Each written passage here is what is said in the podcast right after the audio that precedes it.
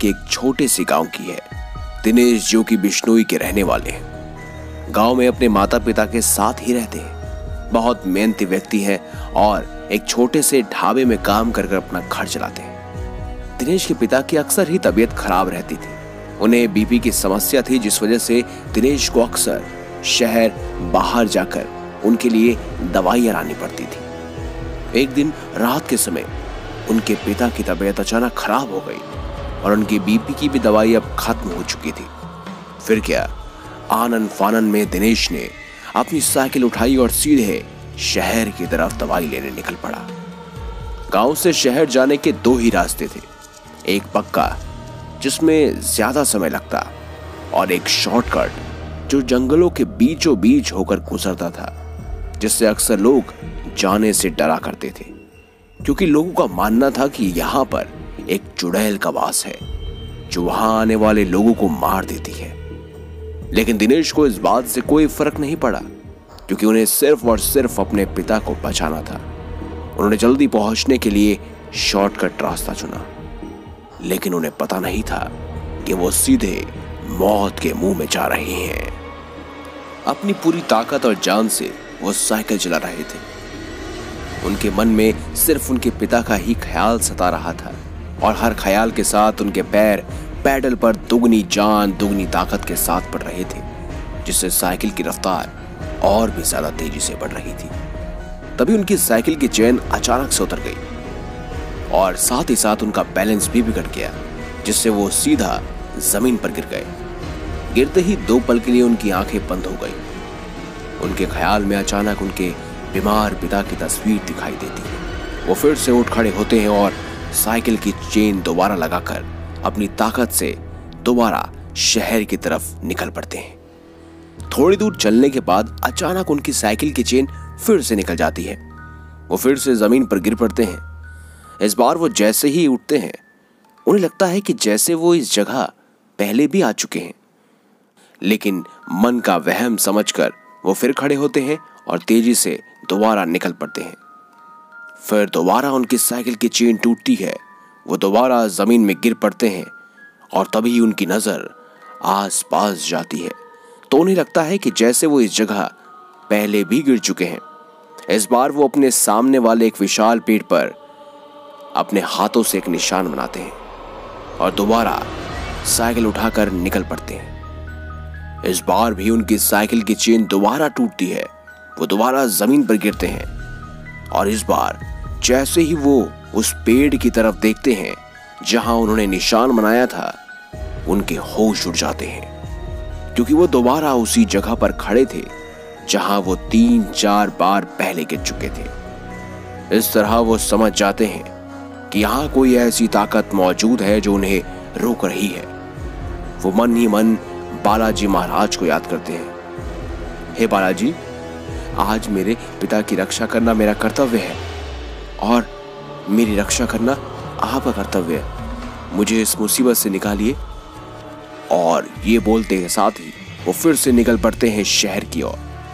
इस बार उनकी चेन नहीं उतरती। वो बहुत तेज गति से साइकिल चला रहे थे।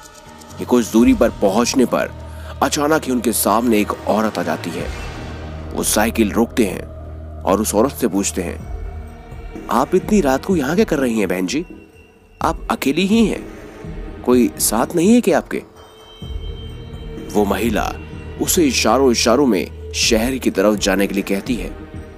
भोला भाला दिनेश, उन्हें अपनी साइकिल में बिठा लेता है और निकल पड़ता है। कुछ दूर पहुँचते ही उसकी साइकिल पूरी तरह से भारी हो जाती है। वो अपनी पूरी जान से पैडल मार रहा था, लेकिन साइकिल भारी होने की वजह से चीटी की जाल जितनी धीरे चल रही थी। वो उस औरत से कहते हैं माफ़ कीजिए बहन जी, मगर अचानक से साइकिल भारी हो गई है और आगे बढ़ नहीं पा रही है। ये बोलते ही, जैसे ही वह पीछे मुड़ता है, दिनेश के होश उड़ जाते हैं। वो महिला उनके पीछे नहीं, बल्कि साइकिल के पीछे उड़ रही थी। ये देखकर दिनेश की सांस अटक जाती है। उनके दिल की धड़कन रुक जाती है। उन्हें दो पल में ही अपना जीवन याद आ जाता है। ये भी कि आज अगर वो दवाई नहीं लेके गए तो उनके पिता की तबीयत और ज़्यादा खराब हो जाएगी, और शायद वो बचे ही ना। वो रोते रोते और घबरा कर उस औरत की तरफ़ देखते हैं, और औरत वो कोई नहीं, बल्कि उस जंगल में रहने वाली वही चुड़ैल थी, जिसने बहुत से लोगों को मारा था, जो महीनों से इंसानी बलि के लिए और खुद को जवान करने के लिए तरस रही थी, और आज दिनेश के रूप में वो शिकार उसे मिल चुका था। फिर क्या वो अपने वास्तविक रूप में आ जाती है जिसे देखकर दिनेश ये समझ जाता है कि आज उसका बचना मुश्किल ही नहीं, नामुमकिन है। वो डरते डरते उस चुड़ैल से कहता है, मुझे पता है कि मेरा बचना मुश्किल है। आप मुझे मार दोगे, मगर मैं मरने के लिए तैयार हूँ। बस मुझे शहर से दवाई लाने दीजिए। पिताजी को दवाई देते ही मैं खुद आपके पास आ जाऊँगा। वो चुड़ैल कुछ नहीं कहती, सिर्फ़ मुंडी हिलाकर मना कर देती है। दिनेश अब समझ चुका था कि आज उसका बचना नामुमकिन है, लेकिन पिता का मुस्कुराता चेहरा उसे तुरंत ही याद आ जाता है। वो खुद से ही कहता है, दिनेश, अगर आज तू खुद मर गया तो तेरे पिता को दवाई कौन देगा? और उन्हें दवाई नहीं मिलेगी तो उनका बचना भी नामुमकिन है। अब तो बहुत देर भी हो चुकी है। क्या मेरे पिता भी ज़िंदा होंगे या नहीं? मेरी बूढ़ी माँ का क्या होगा? पिता और बेटे की मौत मेरी बूढ़ी माँ सहन नहीं कर पाएगी। तुझे कुछ करना होगा, दिनेश। इस चुड़ैल से बचने के लिए तुझे कुछ करना होगा। दिनेश ये सब सोच ही रहा था कि अचानक वो खुद को हवा में झूलता हुआ पाता है। काले जादू के इस्तेमाल से वो चुड़ैल दिनेश को हवा में ही बाँध देती है। वो दिनेश को हवा में इस तरह से बाँध देती है कि दिनेश का दम घुटने लगता है। उसकी आँखें बंद हो जाती हैं। दिनेश कुछ ही पलों में अपने पिता के साथ बिताए पूरे बचपन को याद करने लगता है। उसे बचपन का वो किस्सा याद आता है जहाँ उसके लिए, किस तरह से उसके पिता ने बालाजी महाराज यानी हनुमान जी की दिन रात पूजा कर अपने बेटे की तबीयत को ठीक किया था। उसके पिता ने उसे एक बात कही थी, जब मैं तेरे पास ना हूँ, तुझे सहारा या कोई उम्मीद ना नज़र आए तो सिर्फ़ बालाजी महाराज को याद कर लेना। तेरे सभी दुख दर्द खत्म हो जाएँगे। फिर क्या? दिनेश मन ही मन बालाजी महाराज को याद करने लगा। हनुमान चालीसा पढ़ने लगा। उसका शरीर जो पहले काला जादू से पूरी तरह से बंद चुका था, अब वो चुड़ैल के चंगुल से छूटकर ज़मीन पर आ गिरा। और फिर ज़ोर ज़ोर से बालाजी महाराज का ध्यान करते हुए हनुमान चालीसा पढ़ने लगा। वो चुड़ैल, जो पहले उसकी लाचारी, उसकी बेबसी को देखकर हंस रही थी अब वो ज़ोर ज़ोर से चिल्ला रही थी। उसकी आवाज़ इतनी तेज थी कि दिनेश के कानों के दर्द से दिनेश का हाल बुरा हो चुका था। लेकिन पिता के खातिर उसने पीड़ा को सहन करते हुए हनुमान जी की चालीसा को जपना नहीं छोड़ा। एक तेज रोशनी उसकी तरफ़ बढ़ी। पल भर में ही सब जगह ऐसा प्रकाश फैला कि दिनेश की आँखें बंद हो चुकी थी। जैसे ही उसने आँखें खोली तो वो अपने घर के बाहर खड़े थे और उनके पास एक थैला था। दिनेश का सिर चकरा रहा था। दिनेश समझ नहीं पा रहा था कि कुछ देर पहले तो वो जंगल के बीच में उस चुड़ैल के साथ थे। ये अचानक से वो कहाँ पहुँच गए? उन्होंने जैसे ही उस थैले को खोला, उसमें उनके पिताजी के लिए बहुत सारी दवाइयाँ थी। ये देखकर वो सोच में पड़ गए कि आखिर ये कैसे हुआ? मैं उस चुड़ैल के चंगुल से कैसे छूट गया? और ये दवाइयों का थैला मेरे पास कैसे आया?